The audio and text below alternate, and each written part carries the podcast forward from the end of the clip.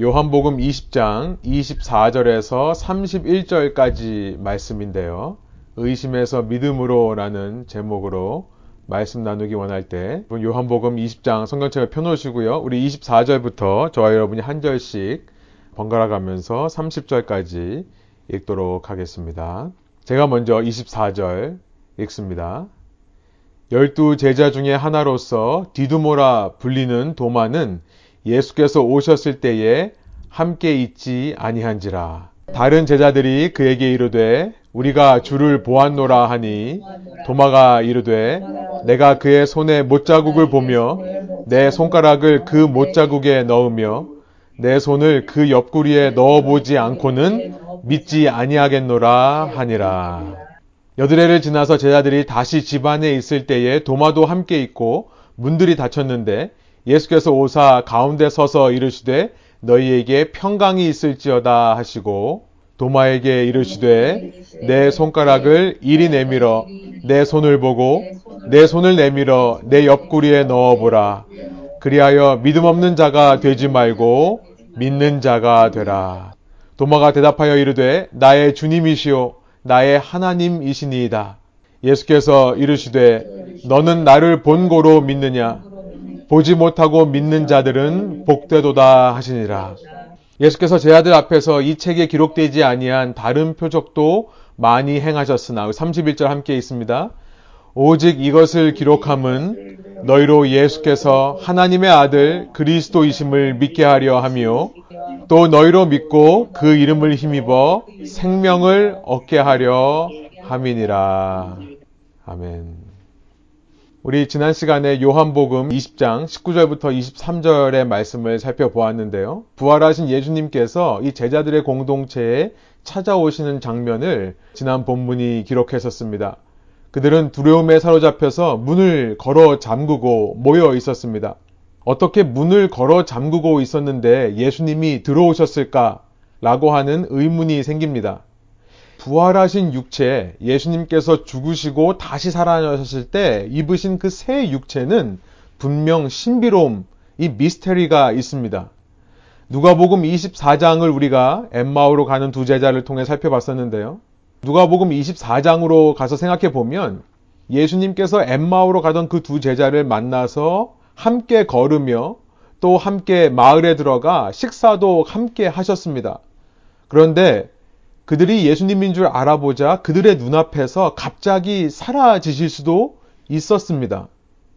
부활한 육체는 이전 우리의 육체와 같은 모습도 있지만 전혀 우리의 육체와는 다른 모습들도 있는 것입니다. 그날 밤에 그 두 제자는 다시 예루살렘으로 돌아갑니다. 그리고 그 예루살렘에 모여있던 제자들의 무리에 합류하게 됩니다. 그들이 그렇게 모여서 문을 걸어 잠그고 있을 때 갑자기 그들 중에 예수님이 나타나시는 겁니다. 누가복음 24장 37절에 보면 그들은 예수님이 나타나셨을 때 예수님을 영인 줄 알았다라고 기록합니다. 우리 말로는 유령이라고 번역할 수 있는 고스트 혹은 귀신이라는 단어로 번역할 수 있는 것입니다. 제자들은 갑자기 나타나신 예수님을 보면서 유령이 아닌가, 귀신이 아닌가라고 했다는 거예요. 그래서 예수님은 당신이 영이 아니라 당신은 사람이라는 것을 알려주시면서 이렇게 말씀하십니다. 누가복음 24장 39절이에요. 내 손과 내 발을 보아라. 바로 나다. 나를 만져보아라. 유령은 살과 뼈가 없지만 너희가 보다시피 나는 살과 뼈가 있다. 오늘 우리가 읽은 본문 요한복음 20장 27절에서도 예수님께서 내 손가락으로 내 손을 만져보고 내 옆구리에 내 손을 대보아라 말씀하시는 것도 같은 의미입니다. 27절이에요. 도마에게 이르시되 내 손가락을 이리 내밀어 내 손을 보고 내 손을 내밀어 내 옆구리에 넣어보라, 대어보라 라는 말입니다. 그리하여 믿음 없는 자가 되지 말고 믿는 자가 되라. 이 예수님이 부활하셨다는 사실을 깊이 생각해 보면 여러분, 이 부활이라는 것은 생각하면 생각할수록 놀라운 이름을 깨닫게 됩니다. 부활이란 예수님에게 육체가 있다는 것을 의미하기 때문입니다. 많은 사람이 오해하는 것처럼 예수님은 영으로 존재하시는 분이 아니십니다. 그는 유령처럼 육체가 없는 영으로만 계신 분이 아니라 육체를 입고 존재하시는 분이 되었다라는 사실이에요. 그는 사람이십니다. 예수 그리스도는 사람이 되셨고 사람으로 태어나셔서 사람으로 죽으셨고 부활하셔서 사람으로 존재하고 계신다는 사실. 이것이 예수 그리스도의 부활이 나타내는 놀라운 점입니다. 여러분, 사람이라고 하는 것은 영혼과 육체의 결합을 의미하는 것이죠. 유대인들의 사고방식에는 영혼 따로, 육체 따로가 존재하지 않습니다. 이는 헬라적인 사고방식이에요. 그리스 철학적인 사고방식이에요.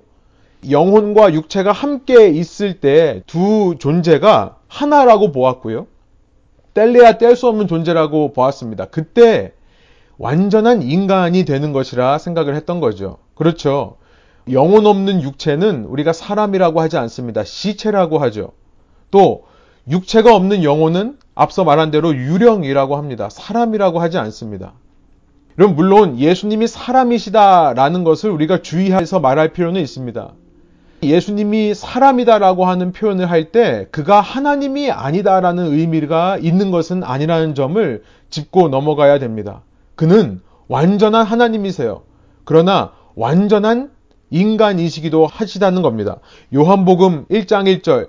이 요한복음이 이렇게 시작했었습니다. 태초에 말씀이 계셨다. 그 말씀은 하나님과 함께 계셨다. 그 말씀은 하나님이셨다. 이 말씀으로 설명되는 예수 그리스도는 그 자체가 하나님이십니다. 그러나 그가 육신이 되셨다는 것을 이어서 말합니다. 그가 사람이 되셨다라는 거예요. 그가 하나님이시면서 동시에 사람이다라고 하는 크리스톨러지, 기독론은 우리 신앙의 중심 중의 중심입니다. 왜 사람이 되셨을까요? 예수님께서 왜 사람이 되셔야만 했습니까? 그것은 대표성의 원리 때문입니다. 무언가를 대표해야지만 무언가를 대신 substitute 할 수 있는 것이죠.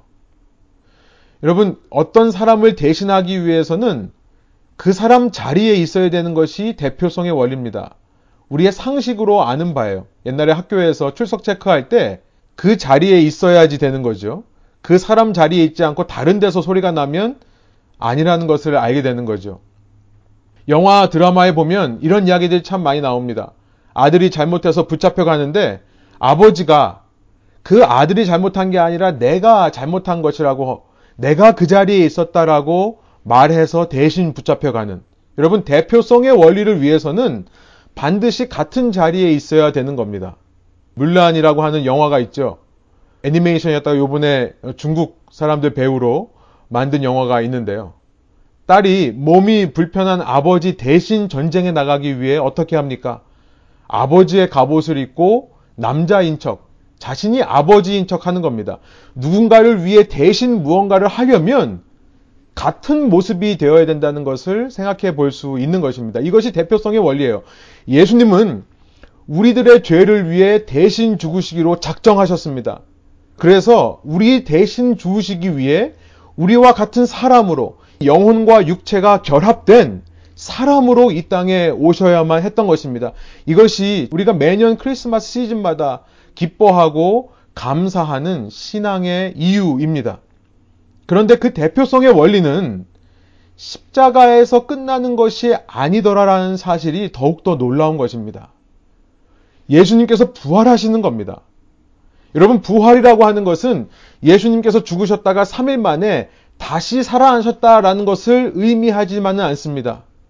그것만을 의미하는 것이 아닙니다. 부활이라고 하는 것은 그때 이후로 영원토록 예수님이 사람으로 존재하신다는 사실을 함께 말하는 겁니다. 이것을 꼭 기억하시기 바랍니다. 부활이란 예수님께서 잠깐 죽으셨다가 3일 만에 살아나신 그 사실만을 말하는 것이 아니라 그때 이후로 영원토록 우리와 똑같은 사람으로 존재하신다는 것을 말씀하는 것이 부활이라는 겁니다. 레저렉션이에요. 예수님께서 이 땅에 육신을 입고 오시기로 결정하셨을 때 그 예수님은 단지 이 땅에서 몇십 년만 인간으로 살다가 다시 영이신 하나님과 함께 영의 모습으로 돌아가는 것이 예수님의 계획이 아니었다는 것을 우리가 알게 되는 것이죠. 그는 처음부터 이 땅에 육신을 입고 오실 그때부터 영원까지 사람으로 남을 영원까지 사람으로 존재하실 결정을 하시고 이 땅에 오셨다는 사실이에요. 여러분 대표성의 원리는 결코 십자가에서 끝나는 것이 아니라는 것을 꼭 기억하시기 바랍니다. 부활을 하심으로 말미암아 세상 끝까지 아니 세상 끝을 넘어 영원까지 우리를 대표하시는 것이 대표성의 원리다. 여러분 왜 영원까지 우리를 대표하셔야만 할까요? 왜 우리와 같은 사람으로 존재하셔야만 할까요? 바로 예수님과의 연합이 그를 통해 가능해지기 때문입니다. 우리와 영원토록 인격적인 관계를 맺으시기 위해 그는 지금도 사람으로 존재하고 계시는 겁니다. 사람 대 사람. 그래서 신과 사람의 이 알 수 없는 신비롭기만 한 관계가 아니라 사람 대 사람으로의 관계. 하나님과 우리가 인격적인 관계를 맺어가는 이 놀라운 일들이 2000년 전부터 시작해서 영원까지 이어지는 것. 이것이 바로 기독교 신앙입니다. 그리스도와의 연합. 여러분, 그래서 이 부활이라는 단어를 들을 때 우리의 가슴은 뛰어야 됩니다. 부활하심으로 말미암아 예수 그리스도가 우리와 지금도 함께 연합하시고 인격적인 관계를 맺으실 수 있게 되었기 때문입니다. 그가 영원토록 우리와 같은 사람으로 존재하신다는 그 사실에서 우리는 십자가 아래에서 느끼는 그 감격과 은혜의 감사보다 어쩌면 더 큰 우리를 향하신 주님의 관심과 사랑과 은혜를 어마어마하게 체험할 수 있게 되는 것입니다. 그런데 부활이라는 것은 쉽게 이해되고 믿어지지 못한다는 것이 문제입니다. 많은 사람들이 십자가라고 하는 것은 잘 이해합니다. 예수님이 나의 죄를 대신해 죽으셨다는 개념은 잘 이해가 됩니다. 그러나 부활은 잘 이해하지를 못합니다. 교회에서 많이 자꾸 이것을 얘기하지 않습니다. 1년에 한 번 부활절에만 이야기하는 것 같습니다. 왜냐하면 부활이란 쉽게 와닿는 개념이 아니기 때문에 그렇죠.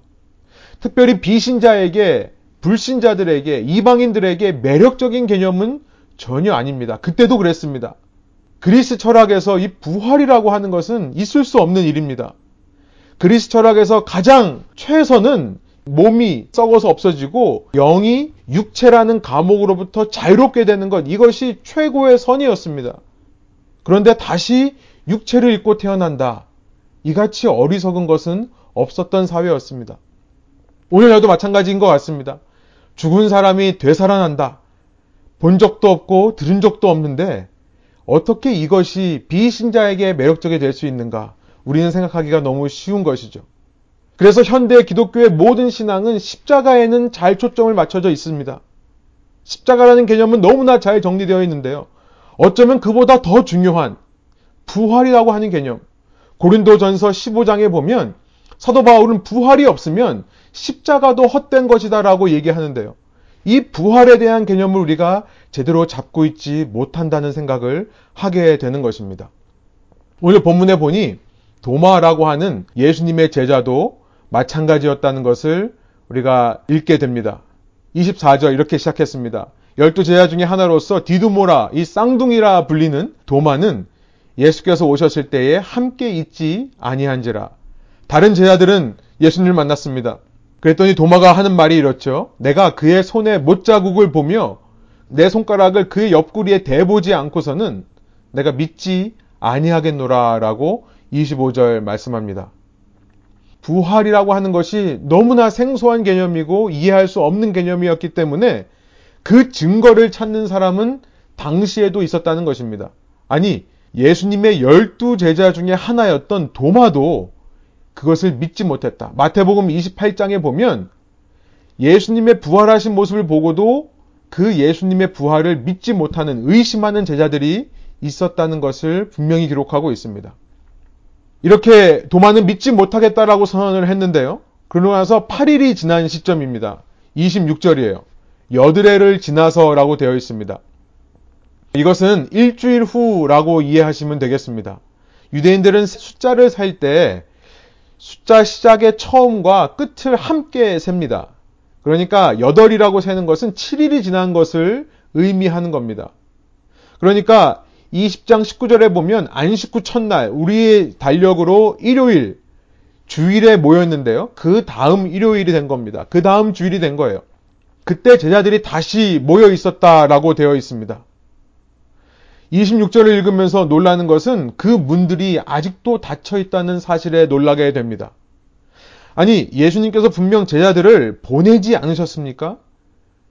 20장 21절 22절에 보면 예수님께서 분명히 말씀하셨습니다. 아버지께서 나를 보내신 것 같이 나도 너희를 보내노라. 나가라 라고 말하는 겁니다. 그러면서 성령을 주시면서 23절 너희가 나아가서 부활을 목격한 증인으로서 누구의 죄든지 그대로 두지 말고 사하여 주는 증인의 삶을 살아라 라고 보내셨었습니다. 사명을 주신 거예요. 아니, 그런데 제자들은 일주일이 지났는데 또다시 모여 문을 잠그고 있는 모습입니다. 그러니 예수님께서 다시 이들을 찾아오실 수밖에 없습니다. 26절이에요. 그렇게 문을 닫고 있는 때에 다시 예수님께서 오사 가운데 서서 이르시되 너희에게 평강이 있을지어다. Peace be with you. 19절과 21절 그리고 26절 오늘 이 26절 본문에 세 번째로 말씀을 하는 겁니다. 3이라는 숫자는 최종의 의미가 있습니다. 이제 마지막 마지막으로 한 번 더 제자들을 말씀하시는 겁니다. 너희에게 평강이 있을지어다. 너희의 육체와 너희의 정신이 웰빙 잘 되는 것만이 아니라 너희가 성령을 받음으로 온전해지기를 원한다. completeness. 온전해지기를 원한다라고 예수님께서 말씀하시는 겁니다. 여러분, 저는 이 말씀을 읽으면서 지금 도마가 문제가 아니라는 사실을 생각해 보게 되었습니다.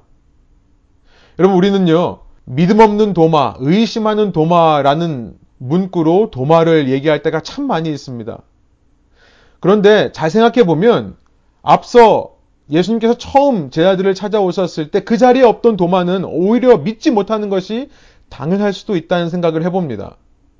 그러나 문제는 나머지 제자들입니다. 부활하신 예수님을 목격하고도 그 예수님의 성령을 받고 세상으로 증인이 되어 보냄을 받았는데도 왜 또다시 그 자리에 모여 있는 것인가? 예수님은 이제 세 번째 마지막으로 평강이 있으라 제자들을 향해 두려움을 내어 쫓으라 그리고 샬롬을 가지고 나아가라 라고 말씀하시면서 도마에게 자신의 몸을 보여주시는 겁니다. 그리고 믿음 없는 자가 되지 말고 믿는 자가 되라. 저는 이 말씀이 도마에게만 향한 말씀이라고 생각되지가 않습니다. 그 제자들 모여있는 공동체를 향해 도마를 통해 한 번 더 말씀하시는 예수님의 의도가 아니시겠습니까? 그렇게 일주일 후에도 똑같이 자기 생각과 자기 판단과 자기 기준에 사로잡혀서 믿음의 한 걸음을 내딛지 못하는 제자 공동체를 향해 예수님께서 한 번 더 최종적으로 말씀하시는 겁니다. 그런데 그 모든 제자들은 가만히 있는 그때에 도마가 대답을 합니다. 도마가 대답하여 이르되 나의 주님이시요 나의 하나님이시니이다. 여러분 의심하는 도마가 아니라요. 진정으로 예수님의 부활을 믿었던 도마라고 우리가 기억을 해야 될 것입니다. 다른 제자들처럼 부활하신 주님의 능력을 보고도 그 능력대로 살지 못하는 모습으로 사는 것이 아니라 오늘 도마 예수님을 만나보고 이제 이때부터 그 삶이 송두리째 변화된 참된 증인으로 살아갔던 도마의 모습을 우리가 기억해야 할 것입니다. 저는 이 말씀을 읽어보면서 우리의 신앙을 다시 한번 재점검하기를 원하는 생각이 들었습니다. 과연 나는 부활 신앙으로 무장되어 있는 것인가? 십자가를 믿고 의지하는 것은 너무나 잘합니다. 내 속에 죄가 발견될 때마다 십자가의 능력과 십자가의 은혜를 의지하여 회개하고 돌이키는 것도 어쩌면 우리가 너무나 익숙하고 잘하는지도 모르겠습니다. 그러나 부활신앙은 우리가 약한 것이 아닐까. 그렇게 부활하셔서 지금 나와 인격적인 관계를 이루시고 나와 연합하셔서 세상 어디든 함께 가고자 하시는 예수님. 그 예수님은 자꾸만 우리가 성전 안에만 가둬두고 성전 밖을 빠져나와 나 혼자 일주일 내내 성전 밖에서 내 삶을 내 힘으로 개척해내기 위해 내가 내 삶을 챙겨야만 살아남는다는 생각으로 우리가 그렇게 일주일 동안 살다가 다시 또 성소에 모이는 일을 반복했던 것은 아닐까. 여러분, 그래서 우리는요, 신앙이라고 하면서 교회 내에서는 어떻게 신앙인으로 행동하고 살아야 되는가 너무나 잘 알지만 세상으로 나가면 세상 속에서는 신앙인으로 사는 것에 별 관심이 없을 뿐만 아니라 별 능력도 없었던 것은 아닐까. 여러분, 저는 지난 시간에 이어서 또 이번 코비드 사태를 다시 한번 생각해 보게 되는 것입니다. 이번 코비드 사태를 통해 확실하게 드러난 것이 있습니다. 그것은 뭐냐면 부활하신 주님을 성전 안에만 가두어 두려는 우리의 신앙은 무너질 수밖에 없다는 것이 확실하게 드러났습니다. 예수님은 이 땅에서 사시는 동안 그 예루살렘 성전을 무너뜨리시기 위해 사역하셨습니다. 그의 입으로 이 성전을 헐으라 라고까지 말씀을 하셨습니다. 그러면 내가 3일 만에 성전을 세우겠다. 그 부활하신 육체를 가리켜서 말씀하신 것이라 했습니다. 부활하신 주님과 연합하여 이제 어디를 가든 주님과 함께 동행하는 새 교회를 이 땅에 세우시겠다라는 의도였고요. 그 일을 위해 십자가와 부활을 이루신 겁니다. 그런데 계속해서 교회는 모임 중심의 교회로 이끌어져만 왔다면 매주 한 번 모여서 그 모여서 성전 안에서 드리는 예배만이 참 신앙의 고백이라 생각하며 살아왔다면 일주일 다른 모든 삶에서는 예수님과 동행하는 법을 가르치지도 않았고 배우려고 하지도 않았다면 여러분 우리가 아직도 성전 중심의 교회 그 이전 패러다임에 속해서 이 사태가 끝나도 다시 그 패러다임으로 돌아간다고 꿈꾸고 있다면 그래서 아직까지도 우리 마음속에 우리끼리 모여서 문 걸어 잠그고 우리끼리 교제하고 우리끼리 잘 지내자라는 생각을 하고 있다면 참으로 부활하신 주님과 함께 부활의 증인으로 사는 제자들의 그 능력이 나올 수 있었을까? 나올 수 있을까 생각해 보게 되는 것입니다. 여러분 2021년 한 해 우리의 신앙의 정말로 터닝 포인트가 되기를 소원합니다. 그것은 예수님의 부활을 붙잡는 것입니다. 우리의 시선이 십자가만 머무는 것이 아니라 그 십자가를 넘어 우리와 같은 육체로 다시 사신 그러나 우리와는 전혀 다른 육체, 죄 짓고 한계가 있는 육체와는 전혀 다른 새로운 육체로 부활하신 그 부활의 증인으로 살아가는 결단과 고백이 있는 한 해가 되기를 소원합니다. 쉽게 말하면 한 주 내 맘대로 살다가 내 죄 속에 살다가 십자가 의지하여 회개하고 두 손 들고 돌아옵니다라고 하는 이 일을 반복하는 신앙이 아니라요. 이번 기회로 말미암아 진정으로 내 속에 십자가로 인해 죄의 용서가 일어났음을 믿는다면 그 죄악된 모습을 하나씩 하나씩 훌훌 털어버릴 수 있는 우리 되기를 소원한다는 것입니다.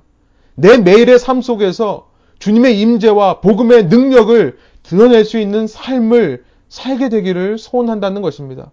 그래서 얻어맞고 패전한 사람들이 전쟁에서 진 사람들끼리 모여서 서로 나 아프다, 나 위로해달라, 서로 곡소리를 내는 그런 공동체를 이루는 것이 아니라 그렇게 서로의 에너지를 뺏어가는 공동체를 만드는 것이 아니라 선한 싸움을 싸우고 그 간증들을 나눌 수 있는 공동체.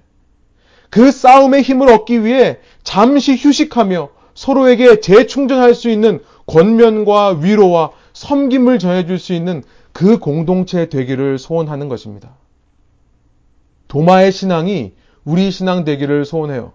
여러분 28절에서 이 요한복음에서는 처음입니다. 누군가의 입에서 예수님을 하나님으로 고백하는 일이 이제 처음 시작되게 되는 것입니다. 예수님의 부활을 진정으로 체험하게 된 자들에게 나타나는 현상입니다. 여러분, 이것이 얼마나 요한복음이 기다려온 신앙의 고백인 줄 아십니까? 이것이 위대한 요한복음의 결론입니다.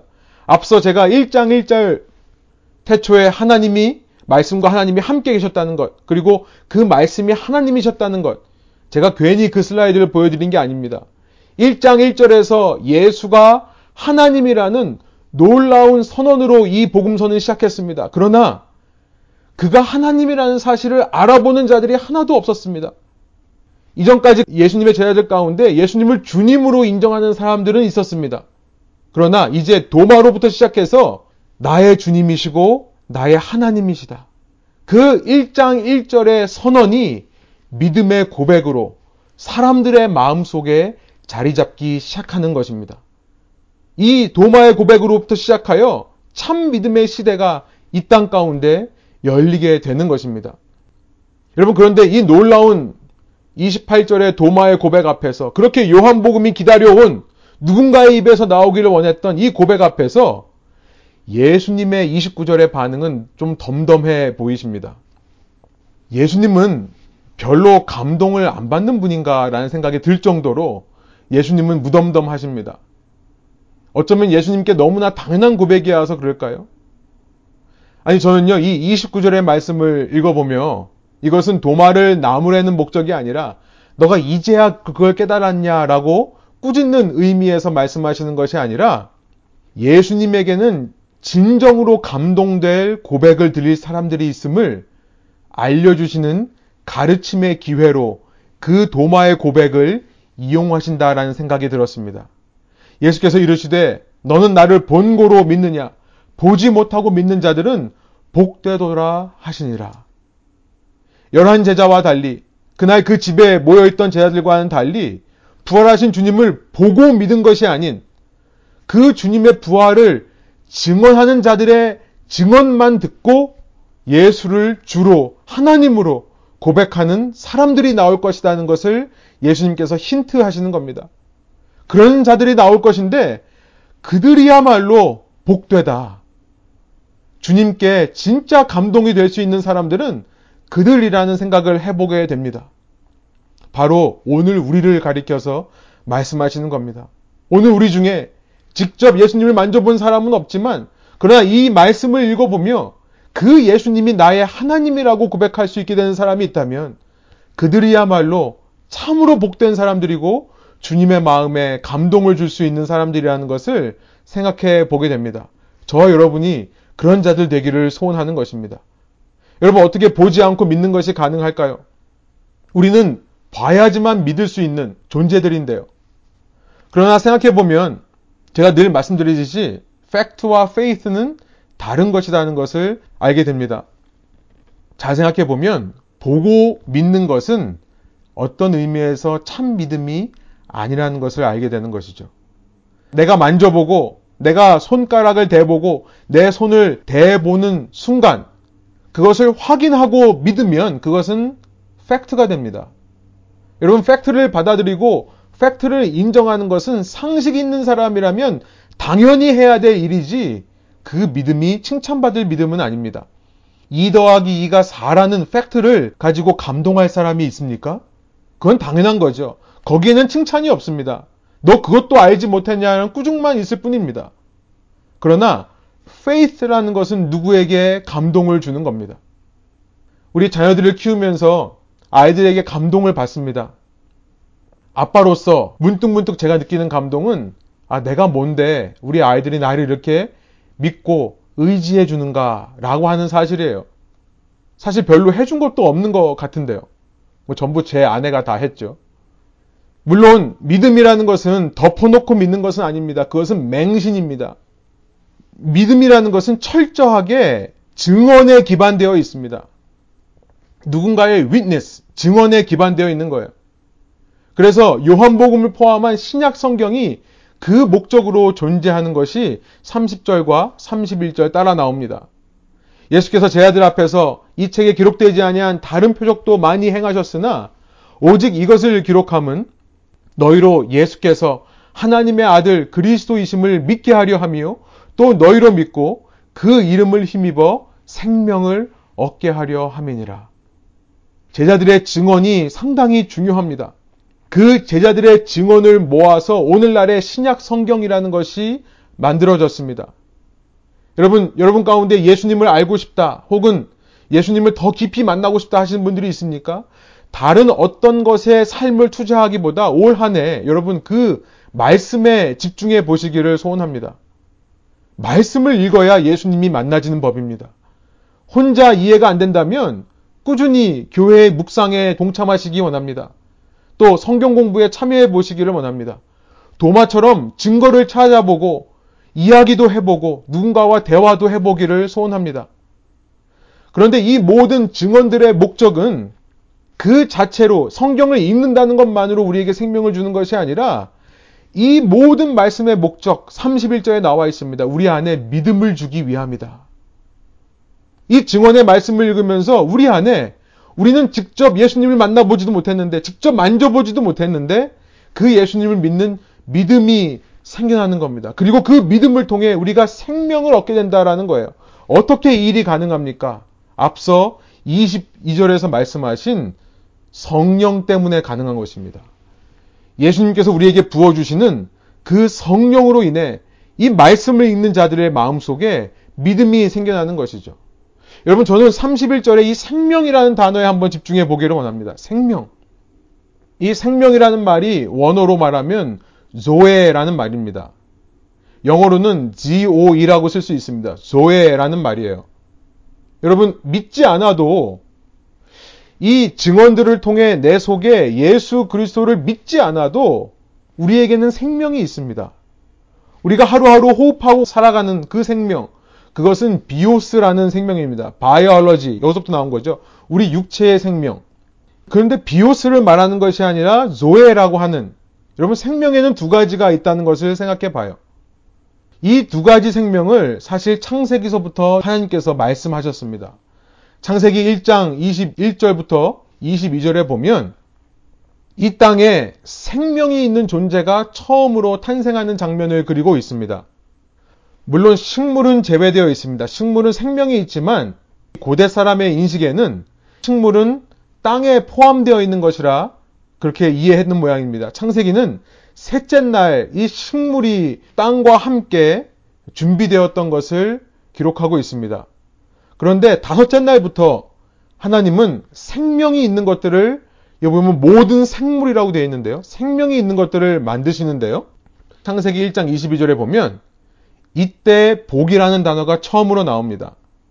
하나님이 이것들에게 복을 베푸시면서 말씀하시기를 생육하고 번성하여 여러 바닷물에 충만하여라.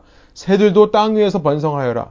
다섯째 날 바다의 생물과 하늘의 생물들을 만드시는데 그때 복이라는 단어가 성경에 처음 등장하죠. 제가 말씀드린 것처럼 복이라고 하는 것은 하나님의 생명을 나누어 주시는 것을 말합니다. 다음 날, 여섯째 날, 땅 위에 있는 생명체를 만드시며 사람을 만드십니다. 이때도 복을 주셨다는 표현이 창세기 1장 28절에 또 등장합니다. 이때부터 온 하늘과 땅과 바다는 생명을 가지고 움직이는 생명체들로 가득하게 되는 겁니다. 이것을 비오스라고 얘기할 수 있습니다. 비오스. 생물들이 하나님의 생명을 얻어서 하나님의 생명으로 창조되어서 그 생명력으로 살아가는 것. 이것을 다른 말로 하나님의 일반 은총이라고도 할 수 있습니다. General Grace. 모든 사람에게 해가 비추고 모든 사람에게 비가 내리는 것.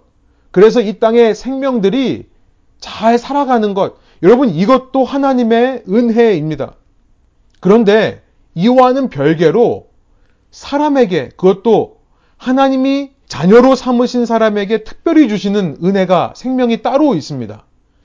창세기 2장 7절에 보면 주 하나님이 땅의 흙으로 사람을 지으시고 그 코에 생명의 기운을 불어넣으시니 사람이 생명체가 되었다. 사람에게 특별한 일을 행하시는데요. 그것도 하나님이 택한 아담이라는 사람에게 특별한 일이 일어나는데요. 그의 코에 하나님이 생명의 기운, the breath of life, 하나님의 생명의 숨을 내쉬는 것입니다. 숨을 내셨다라고 하는 똑같은 단어가 요한복음 20장에 나왔던 겁니다. 요한복음 20장 22절에 나온 거예요. 이 말씀을 하시고 그들을 향하사 숨을 내쉬며 이르시되 창세기 2장 7절의 말씀과 똑같은 단어를 사용합니다. 숨을 내쉰다. 성령을 받으라. 그 예수님의 성령이 우리에게 임할 때 이 땅을 살아가던 biological한 생명, 이 육체적인 생명을 살아가던 사람들 중에 예수님의 부활이 믿어지고 예수님의 부활이 그 능력으로 작용하는 사람들이 생겨나는 겁니다. 부활을 직접 보고 만져보지 못했다 할지라도 그 부활을 목격한 사도들의 증언을 읽으며 그 증언이 담긴 성경 기록을 통해 성령이 우리 마음 가운데 역사할 때 그때 비오스를 살던 우리가 이 생명 외에 또 다른 생명을 얻게 되는데 그것이 조에다. 오직 믿음을 통해서만 31절이에요. 믿음을 통해서만 예수 그리스도라는 이름을 통해서만 얻어지는 생명이더라라는 사실이에요. 여러분, 오늘 말씀의 적용은 이것입니다. 우리의 비오스라는 생명 외 덤으로 이 조에라는 생명을 받은 자가 어찌 세상의 생명만을 소유한 자보다 더 두려움에 휩싸여 살 수 있겠느냐라는 것이에요. 이 조에라는 생명을 덤으로 받은 자가 어찌 세상에 나아가 세상과 똑같은 비오스의 삶을 추구하는 것만으로 만족하겠는가라는 질문입니다. 여러분 초대교회를 보면 지금과 같이 교회 건물들이 있던 시대가 아닙니다. 모일 데가 없어서 각자 개인 집에서 간신히 간신히 모임을 유지했던 시대입니다. 돈이 없었습니다. 예루살렘 교인들 하면 가난한 자라는 수식어가 따라왔습니다. 돈이 없으니 헌금도 없었죠. 당시 유대교 막대한 헌금을 가지고 운영되던 그 종교와 비교했을 때 경제적인 힘도 없던 공동체였습니다. 여러분 현대 교회처럼 강력한 조직력도 없습니다. 지금과 같이 종교의 자유가 있던 시대도 아닙니다. 지금과 같이 성경 출판 사업이 활발하게 진행되어서 모든 사람에게 하나님의 말씀이 들려진 시대도 아니었습니다. 지금처럼 영상만 틀기만 하면 좋은 설교, 좋은 신앙의 서적들이 쏟아져 나오는 시대도 아니었습니다. 모든 결여된 상태에서 초대교회 사람들이 붙잡았던 것은 부활이라고 하는 신앙 하나밖에 없었습니다. 부활을 목격한 사람들, 그 부활을 직접 목격한 사람들이 전해준 그 증언, 그 증언만 가지고 신앙생활을 했던 시대였던 것입니다. 그런데 성령께서 그 부활을 붙잡는 자들에게 역사하시니 초기 기독교의 그런 폭발적인 부흥과 성장이 있을 수 있었던 것입니다. 참으로 사도 바울의 말씀이 옳습니다. 고린도전서 15장 17절에 말씀하는 것처럼 그리스도의 부활이 없다면 우리의 모든 믿음은 헛된 것이고 우리는 아직도 죄 가운데 있을 것이며 십자가도 무의미한 것으로 발견되게 될 것이다. 여러분, 상대적으로 모든 것이 풍족한 오늘날 21세기 크리스천으로서 우리의 부활 신앙을 한번 생각해 보기를 원합니다. 그 부활 신앙만 소유할 수 있다면 2021년 올 한 해에 우리 삶에 소망이 있을 줄로 믿습니다. 인터넷으로는 정말 좋은 설교들이 쏟아져 나옵니다. 신앙서적 너무나 좋은 책들도 많이 있습니다. 신학 연구, 그 어느 때보다 기독교 역사에 가장 풍성한 신학적인 연구가 이루어지는 시대입니다. 좋은 교회도 너무나 많습니다. 좋은 공동체도 참 많은 이 시대지만 부활이 없다면 우리가 하루하루 그 부활하신 주님과 만나고 교제하며 연합하여 사는 그 삶이 없다면 이 세상 속에서 능력을 발휘하지 못할 것입니다. 여러분 기억하십시오. 우리는 부활의 증인으로 살아가는 자들이라는 것을 우리는 그 부활하신 주님과 함께 동행하는 사람이라는 것을 우리가 꼭 그 부활을 보고 만지지 못했다 하더라도 그 부활의 증언들을 성령 안에서 깨닫게 될 때 우리 안에 조에라고 하는 새 생명을 주셨다는 사실을 그 새 생명을 가진 사람들이 세상의 생명만을 추구하는 자들보다 더 두려워하면 안 된다는 것을 기억하시기 원합니다. 여러분 올 한 해 그 부활하신 주님과 함께 동행하시는 저와 여러분의 삶 되기를 소원합니다. 부활하신 주님과 담대히 동행하시며 증인된 사명을 이루시기를 원합니다. 이 조회라는 생명을 덤으로 받은 자가 비오스의 삶을 추구할 수 없다는 것. 그 비오스의 세상 속에서 억눌리고 좌절할 수만은 없다는 것을 여러분 자신에게 선포하시며 여러분 자신에게 설교하시며 주님의 증인된 사명을 귀하게 이루시는 올 한 해의 삶 되시기를 말씀으로 축복드리며 전합니다. 함께 기도하시겠습니다. 하나님 이 시간 주님의 말씀을 다시 한번 생각하며 우리의 힘만으로는 믿을 수 없는 이 부활이라는 것. 그러나 성령께서 우리에게 함께 하셔서 깨닫게 해주시고 믿게 해주시는 그 부활에 대해 다시 한번 생각해 볼 수 있도록 인도해 주시니 감사합니다. 오늘 이 말씀을 통해 저희 마음 가운데 주님의 부활하심에 대한 소망이 생겨나고 주님과 함께 연합하여 주님과 함께 인격적인 교제를 나누며 동행하고자 하는 그런 마음이 생겨난다면 그것이야말로 성령께서 오늘 우리에게 세상의 생명이 아닌 하늘로부터 주어지는 새 생명을 주셨다는 증거임을 우리가 깨닫게 하여 주시고 그런 마음에 감동이 든 자마다 하루하루의 삶 속에 세상의 일들에 함몰되지 않고 세상의 일들에 위축되지 않고 주님과 함께 동행하며 세상을 이기고 세상에서 승리하는 부활의 증인으로 살아갈 수 있도록 주님께서 도우시고 능력을 허락하여 주옵소서. 한 해 우리 삶에 어떤 미래가 펼쳐질지 알지 못합니다. 그러나 어떤 상황이라 할지라도 주님께서 우리와 함께 하시면 그 모든 상황 가운데 우리가 온전히 보존될 줄로 믿습니다.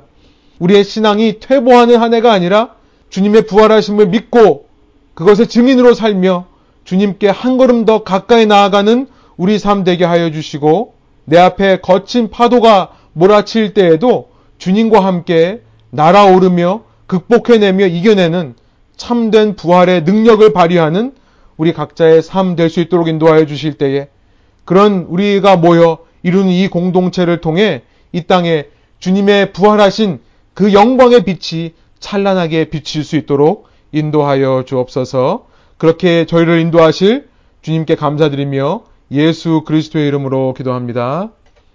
아멘.